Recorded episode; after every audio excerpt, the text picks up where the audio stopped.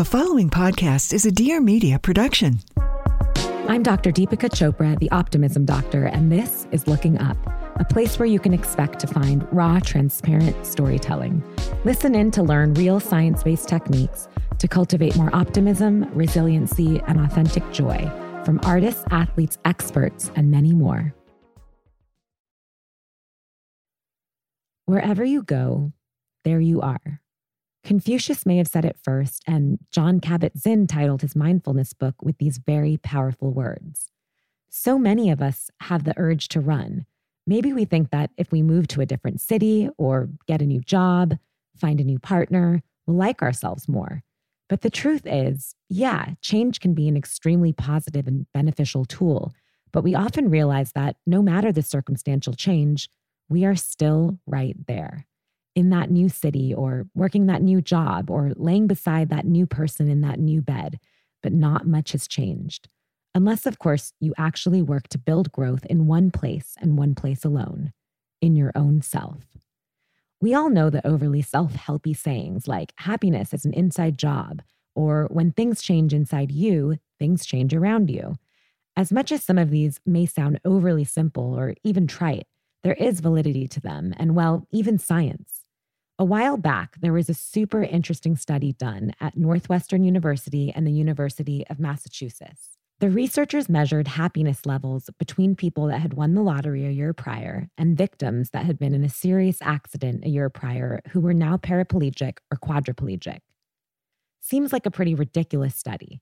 We probably could all guess who rated being happier. If you guessed the lottery winners, well, you're wrong. The recent accident victims actually reported gaining more happiness from everyday pleasures than the lottery winners, and this is fascinating. Anyhow, more on that study and the science behind happiness in a later episode. Back to resiliency, greatly changing circumstances, and recognizing that inside is where we really ought to be going. My guest on today's episode of Looking Up is Tina Marie Clark. She opens up about the good, bad, ugly, and holy crap beauty of it all. Tina Marie is a model, a mother, the creator of the Shift Stirrer method, and my friend. She helps us learn that your personality, your problems, your mind, your neurosis are going to go with you pretty much everywhere you go until a whole bunch of real self work is done. By building resiliency through her childhood in Section 8 housing, relying on food stamps, battling suicidal thoughts, getting kicked out of school, and using intimidation and aggression to cover up insecurity, she has been able to cultivate tools to find her inner strength, a passion that essentially saved her life, and in her words, get her shit together, to work her way out of negative routines and self destructive cycles.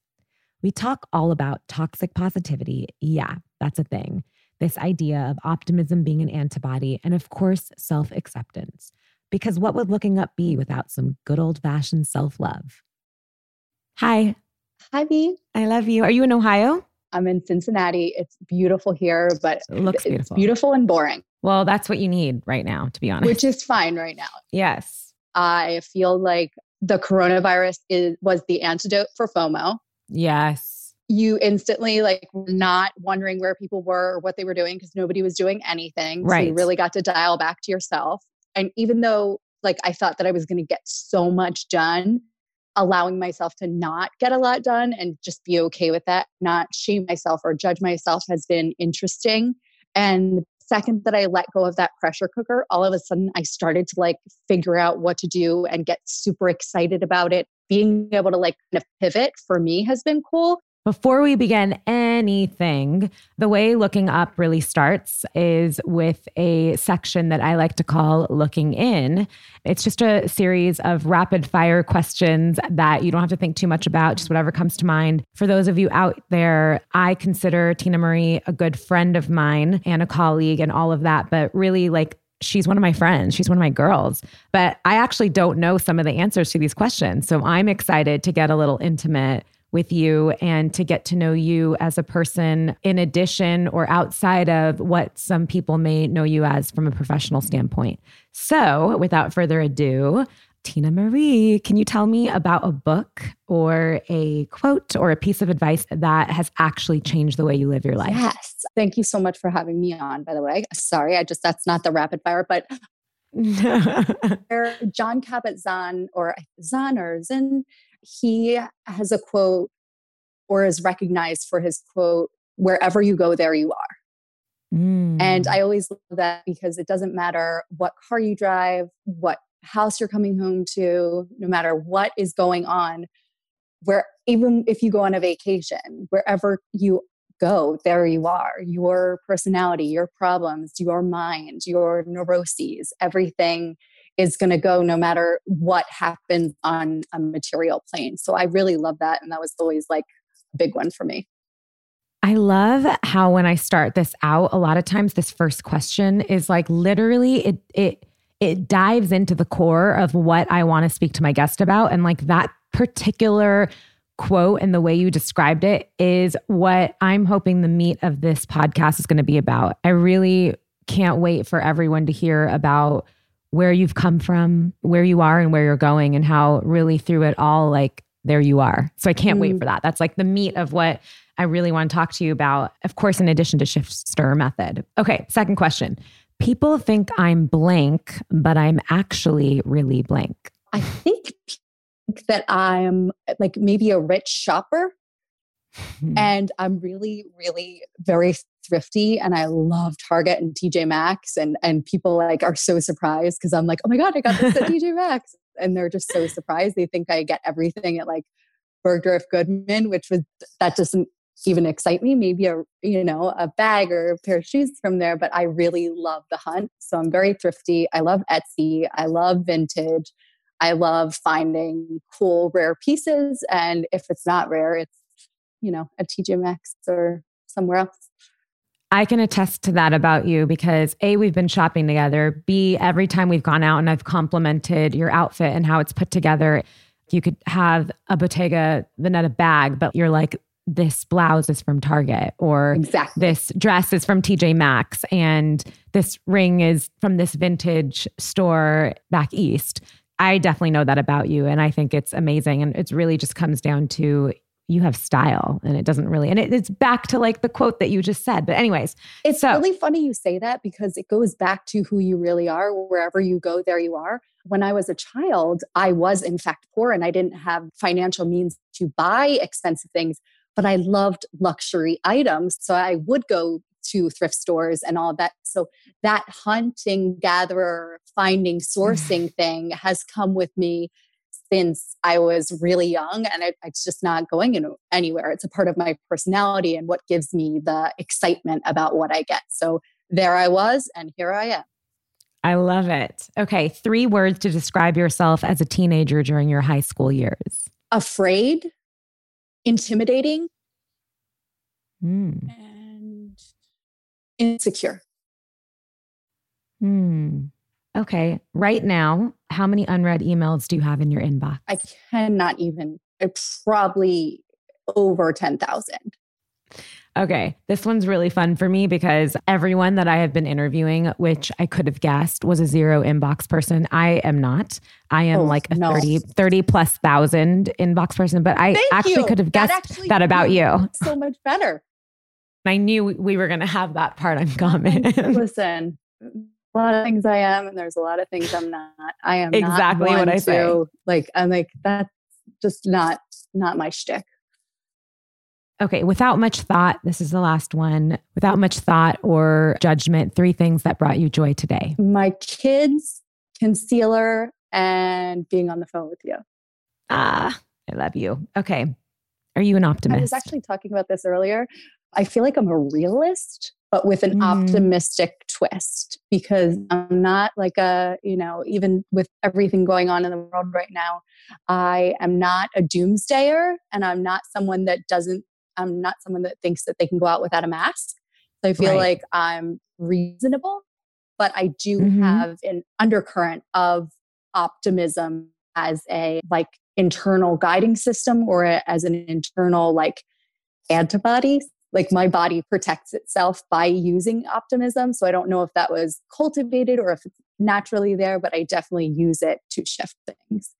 I like your example of it with the antibodies. That's so cool. A lot of people kind of will describe themselves, and a lot of people will say, Well, I think I'm optimistic, but I have to like just caveat with the fact that I'm a realist. And I think that's so interesting because to me, someone who studied optimism for so long, I know that realism actually is included in optimism. And that's why so many times I think I'll meet someone and they'll say, like, no, I don't think I'm an optimist. And then I'll really describe what an optimist is. And they're like, oh, maybe I am an optimist. And I would go as far as saying, like, you can't really describe the word optimism without using this other word, resiliency. Mm-hmm. And a huge part of optimism is about working through struggle and persevering and growing through the less than ideal situations. And you don't know someone's true story or all their resiliency and growth to get to where they are. And I, in brief moments, through your beautiful transparency and how easily, I'm sure it's not easy, but easily it appears for you, which is lovely to share where you've come from and your story. I would love for you to talk a little bit about, if it feels comfortable for you, about your childhood, really helping us to get to know who Tina Marie is and where she came from. Yes. Thank you so much. I actually am excited you're asking me this because for so long I have answered this question pretty uniform because I always say I grew up with a lot of shame because I knew I was. That being said, I really kind of dug into it and I'm like, wait, what if I, if I was poor and I had shame? There's tons of people that have had worse situations that don't identify with that. So what really I would say and what I've done with my family and is identify that I inherited a lot of shame from my mother's interpretation of people's judgment of her and us mm. children. Mm. So it was always kind of on the backdrop of, oh, it's because we're less than. I I think that me and my brothers always felt other. You know, we grew up below the poverty line. We grew up in Section 8 housing. So it was government aid mm-hmm. housing. We fed ourselves with food stamps. I was always like go to the corner store and getting like popcorn or whatever. I was always using food stamps. But when I was using food stamps, I would always remember being very strategic in who was in the line and who was coming in back of me when I was paying. Because mm. I didn't mm. want it to be one of my friends from school or my teacher from school. And I lived in a small rural town outside of Philadelphia. So you knew a lot of the same people, and I had already felt so judged my mom was 21. She had three children by the age of 21. Wow. So she was single. She had these crazy wild kids. She was just trying to keep her stuff together. And we stuck out like a sore thumb. So my mom's this young, hot blonde that loves like wearing short shorts. And we have, she's got like these three spunky, fiery kids. And we just rolled into that town and we're like, we're here. And people noticed, and it was very easy to tell, or I think I interpreted it as I wasn't enough and that we weren't enough. And it definitely disproportionately gave influence to mm-hmm. influence or power or money or all of that. It was like, oh, you're okay. Like, when, why, wherever you go, there you are means so much to me is even if when I was a child, somebody gave us a million dollars, it's like we would have still been those poor kids in our minds and our hearts, that our world would have changed, but we would have still had to work through our stuff. And you can't get a car or a vacation to avoid yourself. It'll make you feel okay for a second, but it's not sustainable. And at the time when I was a child and I was going up that way, I was so to defend myself from the perceived threats of people judging me and my family, I became super defensive and combative. That was like my default defense to protect myself from right. being exposed. So it was, I'd rather someone fear me rather than actually know me because then you could actually judge that. I didn't give mm-hmm. people much room to think anything other than like as kids, I didn't really give them room to think anything other than that they were afraid of me. What are some of the things that you were doing to instill sort of this I'm a badass, don't mess with me vibe? Well, I was kicked out of from sixth to 12th grade. I was kicked out of five schools, landed me in six different alternative schools. So I was getting wow. expelled. I was always getting suspended throughout that. And then they eventually are like, okay, she's too wild for us. Send her to the next level. Send her to the mm. next level. And then I finally found the place that worked for me. And I'm so thankful for them because they really they saw through my stuff and they're like, okay, I, I know you're throwing chairs. I see you, baby girl, but you're just hurt. and then when you're ready and you want to talk about it, uh, we're going to be here. So I'm so thankful to my teachers and principal at Lakeside and that's in Pennsylvania, that they really were able to see through my pain and see that I was just really hurting and really in a lot yeah. of pain. And was there like a shift then? Like when you had some perceived support, or even it sounds like maybe some help with people, someone, at least one person, kind of like taking off the shield and being like, I see you inside and you're hurting. Was there some sort of shift that changed behavior for you, or did it take a lot longer than that? And that was just the beginning? It took a lot, but that in combination with at 15 years old, I signed my first modeling contract. Those mm-hmm. happened simultaneously.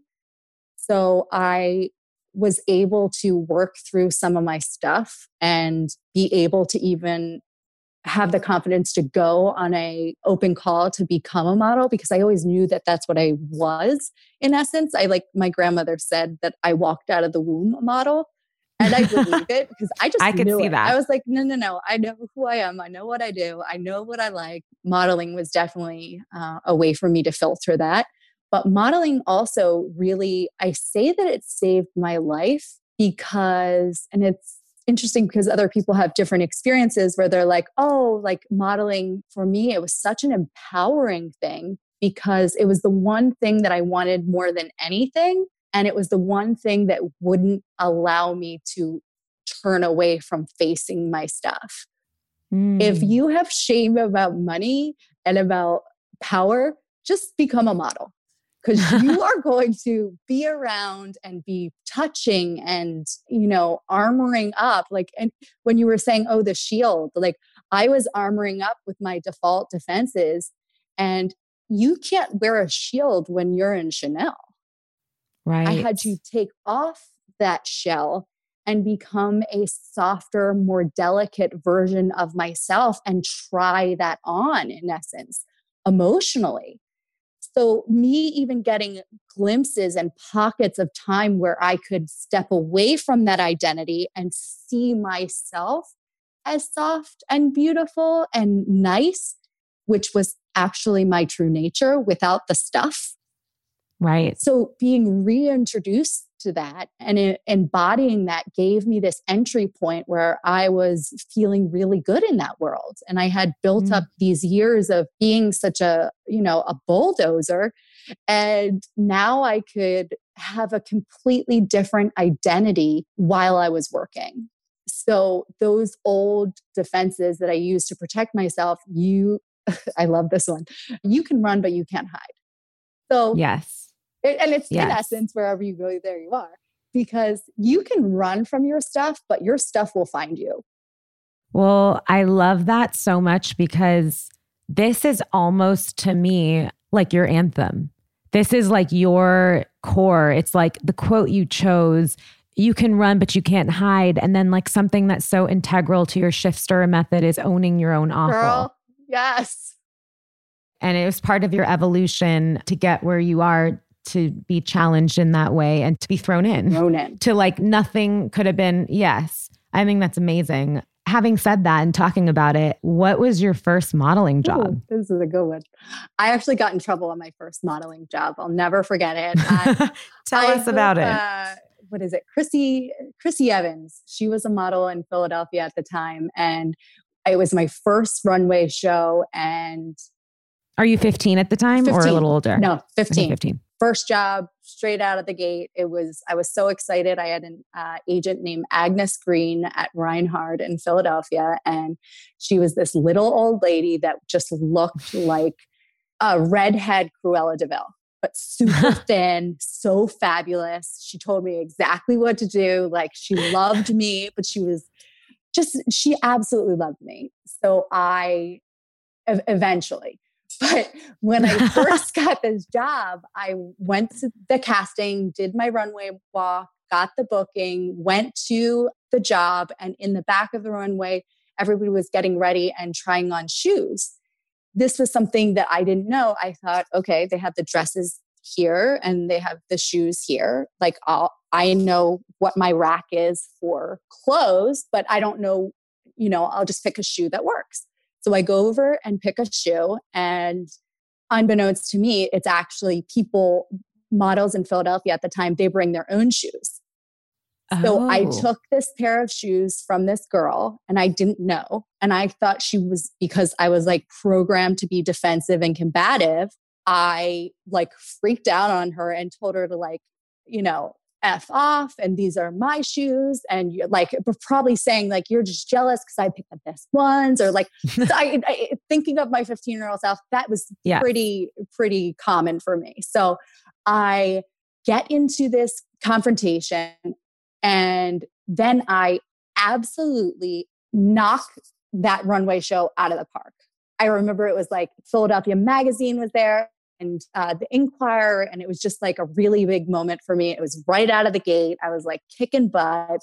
And I wake up the next day, think nothing of it, and it's my agent. And I remember like ans- answering the phone really giddy because I thought she was going to say like, "Oh my gosh, the Inquirer is picking this up," or "Oh, you did really great," or "The client loves you." But she basically she handed me some really wise words and basically said, "This is your first and last time you will ever do anything like that on a job ever."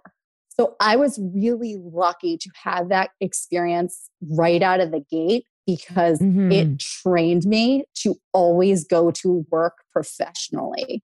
And I knew that even when weird stuff happened, I need to act like the girl I want to be, not the girl I am. And when I started trying that on and doing that, then that became eventually, that became what I naturally did. Yeah. Yeah. I, I will never forget that feeling. What I keep hearing, and I hear this a lot with people that are building their resiliency and that have worked through struggle and and worked at it really quickly and things come like their resiliency muscle is has been built and so it continues to be able to be built even faster through scenarios the common thread is like your grit so the fact that, like, sure, you could have been told, you could have been presented with something and at such a young age, but you actually had the audacity and the grit to do something different than what you were currently doing at 15. So it's pretty rare and it's phenomenal and it's extremely inspiring. So it's like exactly what I'm excited to share with listeners. And I'm sure all of those experiences really brought you to the life you are in now and also are propelling you forward with everything that you're doing with Shift Stirrer method. Would you say,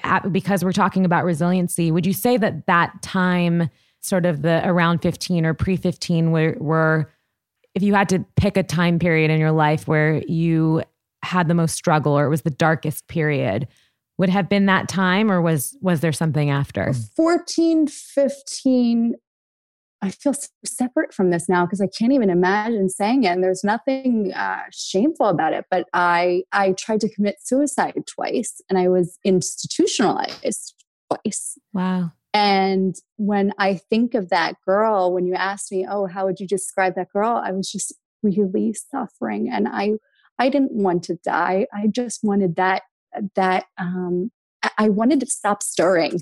That's really mm. what I mm. wanted. I wanted peace and I could not figure out how to make that emotional suffering stop. I didn't want to not live. I just didn't want to live in that much pain. I couldn't yeah. endure it. And I felt like that was my only way out. And me looking at, I remember and I'm in, in tune with what I was thinking and how I was thinking and, and how overwhelmed I was at that time. But when I think of who I am today and that 14 year old girl, I'm like, I don't even, I'm so thankful that I don't know you anymore. I don't have mm. contact with that, that pain, that level of pain anymore. Just knowing that I know that that was real and I know that that was, oh, like it took over my entire world, my, my body, my mind, everything was just sad and brokenhearted and suffering so to to look at that and remember it but still feel so separate from it in a way. I'm like oh it feels mm-hmm. it, and obviously it was a lifetime ago. It was a really long time ago. But that's my story and that's my truth and that's it i just that was this way or or i was in that much pain i really tried to kill myself and i'm like yeah it was those were dark dark dark times I would have done anything to stop that pain. Well, it sounds like you did, which then makes me want to ask what helped you? You know, what tools did you develop over all these years? And besides the modeling piece, did you have support? Was it familial? Was it friends? Was it everything? Give us the like, what helped you get out of that? It was my mom. My mom started this journey when she became pregnant. So she says that my brother actually saved her life because if she didn't get pregnant at such a young age that she would have been a train wreck because so young she had to realize that she had these three little kids that were looking up to her and she couldn't afford to mess up so I guess that idea was always in my wheelhouse of like being able to shift your perception of your circumstances. Mm-hmm. I always had my mom when I was going through, I was in a stir and I was going crazy and like so upset. At the end of a conversation, my mom would say, Babe, I know you think this is about X, but I promised you this is about you. Mm. And that would feel liberating and creating all at the same time because I had such evidence that it was them because I just laid out all of this evidence that they're wrong. Right. But then it was so liberating because I'm like, wait, if it's not them and they can't change, if it's possible that this is really my my doing inside of my mind, then that means that there's a chance that I can change it, even if right. the outside doesn't change. Right. So I was introduced to that. And it, like you said, change is really hard. So I heard that hundreds of times before I could even start to think of that and have the maturity to even know like you know you're i have hormones i have you know i was drinking and doing everything and you know hooking up with guys. I was like using uh, anything to like make me feel better. So that combination i wasn't really necessarily able to think about it clearly. As i got older i was really able to implement what i had shown really in essence you know we can read statistics about positivity but it's until right. we see the exchange or the feeling or the frequency or the result of why we use positivity for us to to build that like we have to see that our body flows or our immune system is better or or our conversations are better we have to see the result and i think that that was big for me yes. where i got to see that and my kids are obviously going to know those things just noticing i would say yeah and being i think like the most powerful form of teaching kids is modeling. Mm-hmm. And whether it's intentional or not, that's how our kids learn. And I hear from so many people, like, kind of like what your mom had told you, you know, if it wasn't for your brother, I wouldn't have, I don't, I think I'd be a train wreck because she started doing things differently because she had this person to live for and start to model better behavior for. All of this leading up to the Shift Stirrer method. Can you share what the method is, how you came about it, and your, I could just like now after everything, I just like, I have a vision of your mom just like reading and being so in it and so proud of you, but also like using the method. We actually use it on it. each other. We like, yeah, yeah we will, that. we'll just say, my mom called me and, and we were talking. She was like, I was in the sit and I was actually sifting at the same time. Do you ever do that? And I'm like, yeah, yeah. She's like, we need another word for that. And I'm like, oh, that's a good one. Like when you're halfway in, so, yes, my yes. mom and I really do. It just gives language and words to the things that we had always been doing. The method had gone unmethodized for so long since I was 15. We had been cultivating these tools that worked. And I just had the luxury of, I feel like I kind of got picked because I feel like the second that I was quote unquote ready, it came down to me. I was not thinking I was going to be an author or have a method. I just feel like I had been doing a lot of the back work to see what lit me up. And these topics just set me on fire. And then once I was ready, it came down and it said, okay, the first day it was, okay, you're a Shift Stirrer. And what is a Shift Stirrer? Shift Stirrer is someone who can stir shifts they can create it. They can use movement to create shifts in their life. Are we all shifters? Absolutely. We have like we're all shifters. We're we're we're yes. shifters for other people and we're shifters for ourselves. Can you just very briefly go through the five okay. S's in the so method? the five, uh, the Shift Stirrer method is a five-step method to shift your perception. The first step is the stir which is recognizing you've deviated into a negative thought pattern. Two is the sit, sit without any outward reaction, without trying to alter or judge your feelings for 24 hours. Then there's the sift. The sift is where you really do a deep dive into your subconscious and your conscious mind to identify the thoughts and narratives that created the stir to begin with. What is the story your mind told you that action or inaction meant? Really extrapolating that and getting deep into it and what the core of that is. It, a lot of the times, it's not what you presuppose. You think you're mad at your boyfriend, but you're really actually mad at your dad. And the sift is where you can kind of see where where you went in the rabbit hole.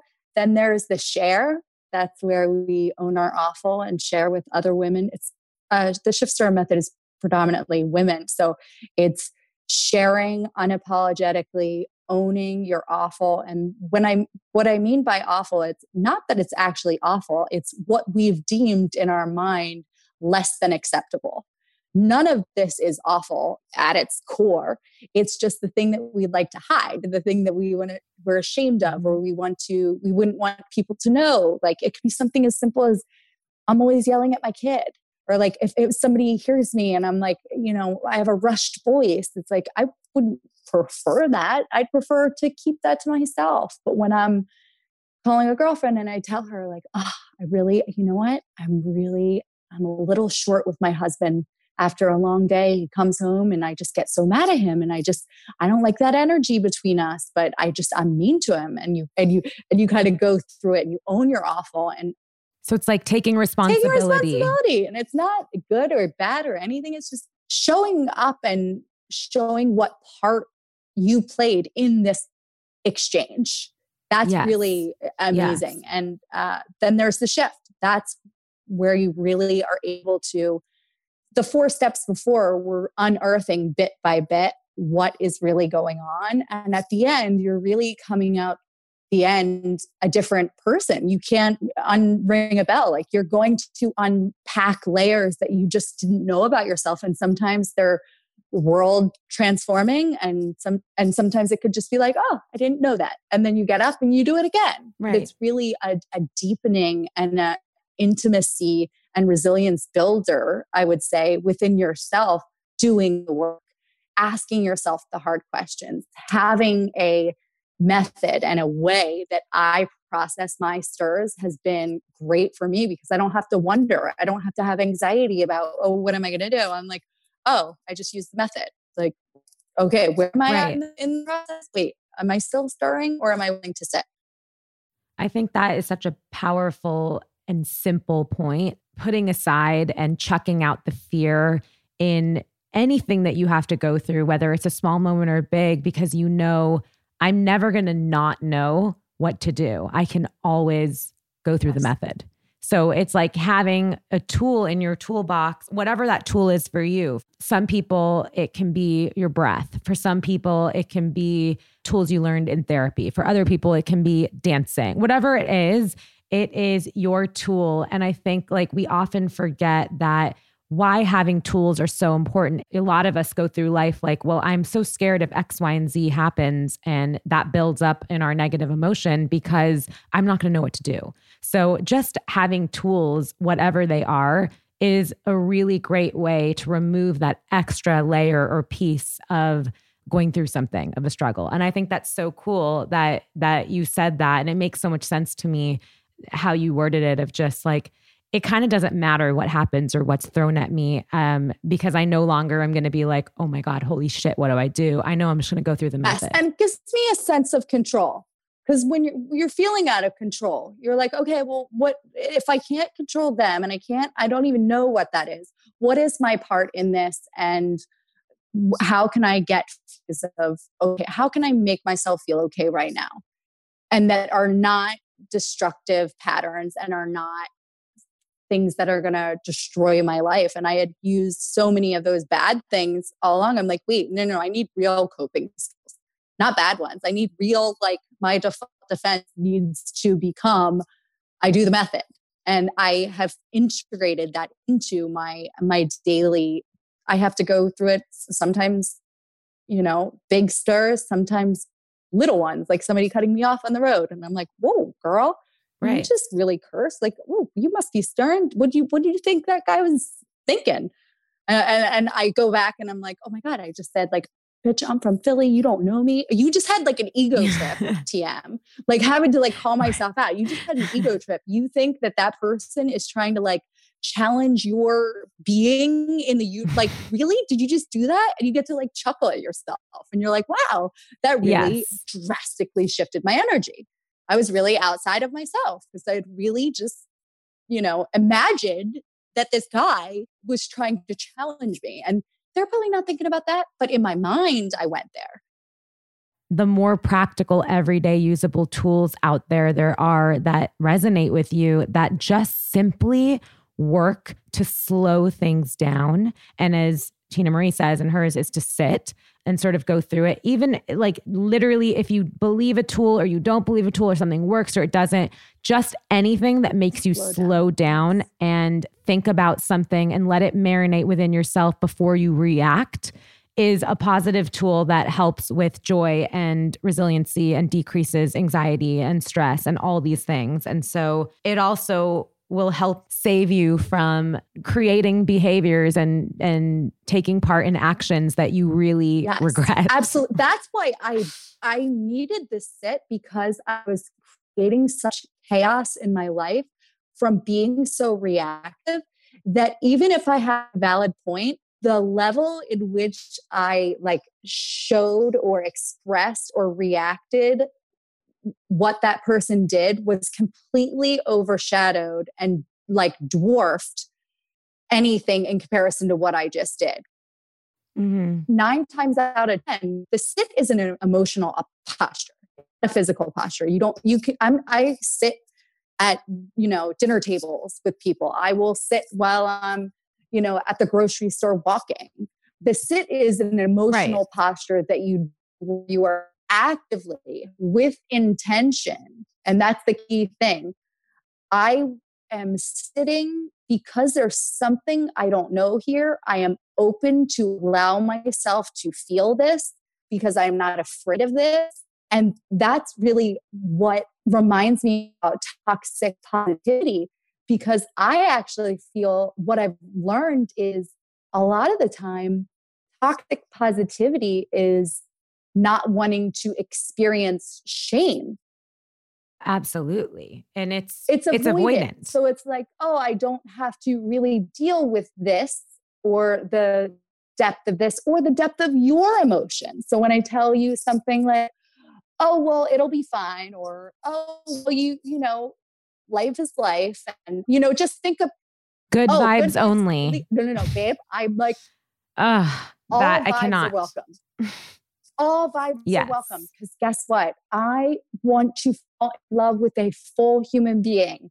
The good, the bad, and the ugly. That's what makes us all.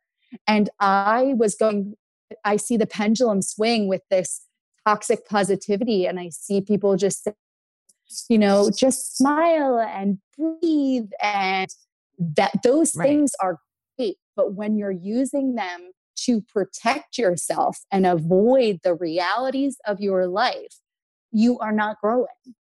And you could douse things with positive affirmations, but when you don't truly fundamentally process what's really going on by owning your awful and deep diving into what's going on, you can run, but you can't hide. Your stuff will reveal itself, and it will reveal itself in the most painful, obscure, bizarre, beneficial way for you to make the change. So you can douse it with, oh, you know, smile or breathe, or that does not Or an Instagram Ex- filter. exactly. Or even just pretending that you're always positive. I'm like, I won't do that to other women. Right. Or or a happy wife or a happy mom all the time. I'm like, no. A lot of it is, No, a lot of it is, but a lot of it isn't. And that's what Right. makes it beautiful. But I will not, I believe it is a disservice to other women when we do not Yes. own awful, especially about being a mom and being a wife and being a woman. It is a disservice for me not to share what's really going on on some level. I get it. You don't have to talk about every single, everything doesn't need to be transparent. But when I see people engaging in toxic positivity, it just, it also keeps them closed off because there's no entry point for connection. At all. Yeah. I, this is where it really hit for me toxic positivity. When I, so I gained 72 pounds with my son, Max. The entire time, I really had no idea that I, that I had gained that much. I was so happy. I was euphoric. I had the best pregnancy. I was in high heels till the end. I just was that weird chick that loved being pregnant. And I had him, and I remember like packing these size two pair of like pants as if I was going to walk out of the hospital like wearing them. Because everybody was like, oh no, girl, you're just, it's just going to fall right off. Well, it didn't. And I don't know why I thought 72 pounds was just going to fall off, but it didn't. And I remember afterwards, I remember not liking my body.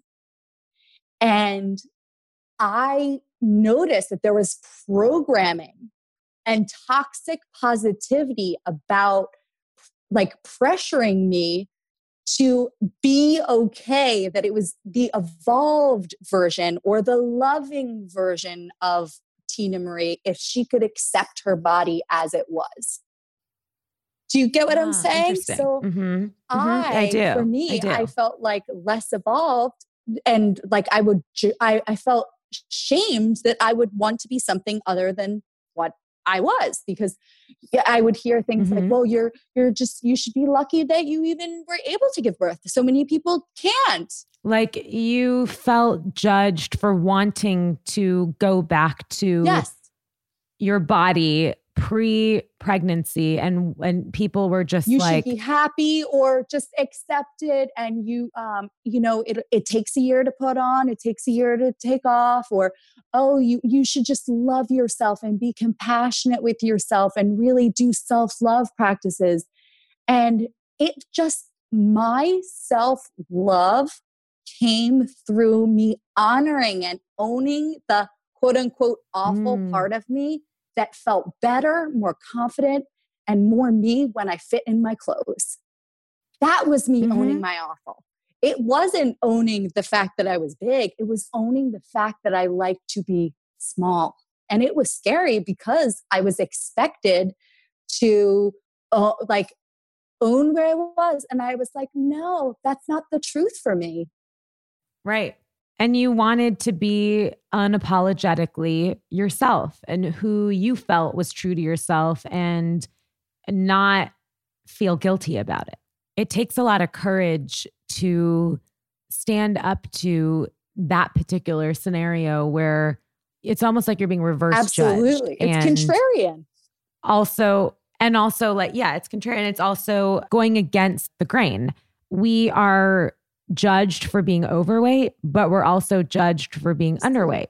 And then we're judged for when we put on weight and we're pregnant, but then we're also judged for wanting to lose the weight. And then we're ju- like, it's, it's just that yes. the whole idea of weight for women is a very charged topic. And I think it's interesting that you got to a place where you said, listen, I hear all of you and I don't give a shit. I need to honor myself. And that that's self-love. That's knowing oneself. Well, I will say that a common thread in all of this is you are someone that has very clear goals and you're actually really good at executing them. So that's pretty amazing. What is looking up? So, what are you most excited about? I know that you talked about uh, the method going online, and that's I'm amazing. So excited. I'm sure that is what's looking up and what all of us can be excited about. When is that happening? And then also, what just generally are you hopeful I about? Actually, don't, oh, that's a good question. So let, let me tell you about what's looking up. I'm doing an online course for the Shift Stirrer method. So people will get really a deep dive into how to apply the method, stories that I've told about how I am able to execute each step and also other people's stories. So I'm excited to do that and have it be intellectually versus experientially. It's really important to be able to offer that. So it will be a companion to the book. And one thing that is that I'm looking forward to actually this next year, I would say, like there's really so much uncertainty, but there's like cool uncertainty because I don't feel so mm-hmm. tied to New York City at the moment. My business is changing so much. So there's like a lot of excitement. It's not really anxiety. Cool. Yes. So the last thing we do on looking up is if we were together, you would have picked your own card. I know you're familiar with the things are looking up optimism deck them. of cards. I'm going to pick a card Please. for you, and that is your homework for the day. So, random card. This one's yours. Oh, you got the rainbow. Beautiful. All right. Create a space for something joyful that you are looking forward to doing and get it on your calendar now. This can be big or small, something that takes five minutes or an entire Ooh. day. So think about something, get it on your calendar, actually execute it, and let me know what it is when you do it. Treat yourself. I actually have something big that I, I may text you after we get off here. Okay. I, I think I may have something big that I would love to put on the calendar. Okay, I love that. I loved I loved this. I loved catching up with you. Thank you so much for being Absolutely. On. Thank you so much for having me. Mwah. Thanks so much for listening to Looking Up. For more optimistic content, follow me at Dr. Deepika Chopra.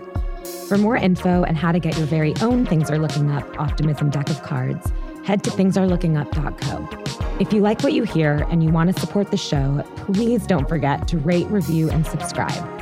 Our theme music is Me and Sade by Tommy, courtesy of Terrible Records. I'm your host, Dr. Deepika Chopra, and I'll see you next Monday for your weekly dose of optimism.